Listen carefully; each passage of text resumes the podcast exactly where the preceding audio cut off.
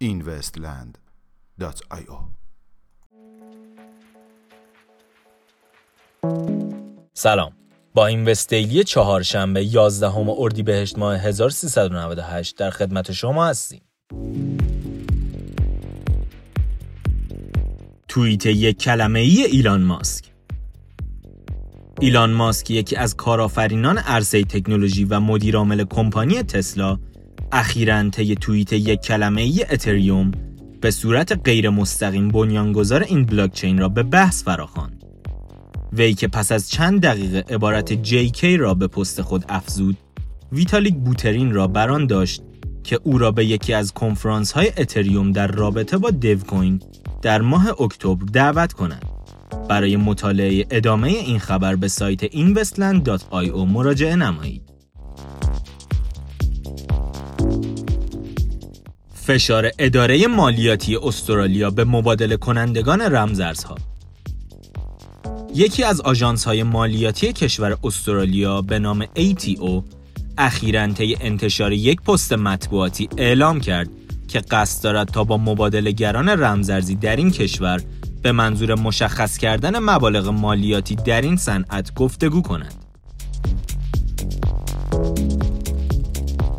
لیست شدن ریپل در exchange Nasdaq Nasdaq بزرگترین exchange سهام اخیرا طی پستی در وبسایت رسمی خود اعلام کرد که شاخص نقدینگی جدیدی از رمزرز XRP با نام XRPLX را در سرویس بین المللی خود ارائه داده است. استخدام مدیر اجرایی جی پی مورگان توسط یک کمپانی بلاکچینی پلتفرم بلاکچینی فلزات گرانبهای Tradewind طی یک انتشار مطبوعاتی اعلام کرد که مایکل آلبانیس مدیر اجرایی سابق جی پی مورگان را به عنوان مدیرعامل این پلتفرم استخدام نموده است.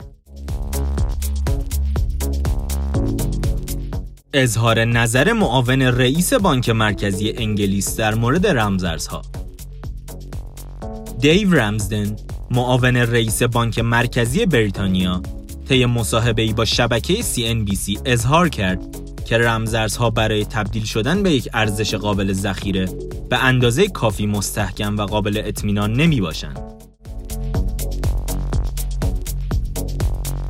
اعتراف اخیر وکلای USDT بر اساس اسناد منتشر شده توسط چندی از وکلای استیبل کوین تتر پشتوانه دلار این کمپانی تنها سه چهارم رمزارزهای عرضه شده را پوشش می‌دهند.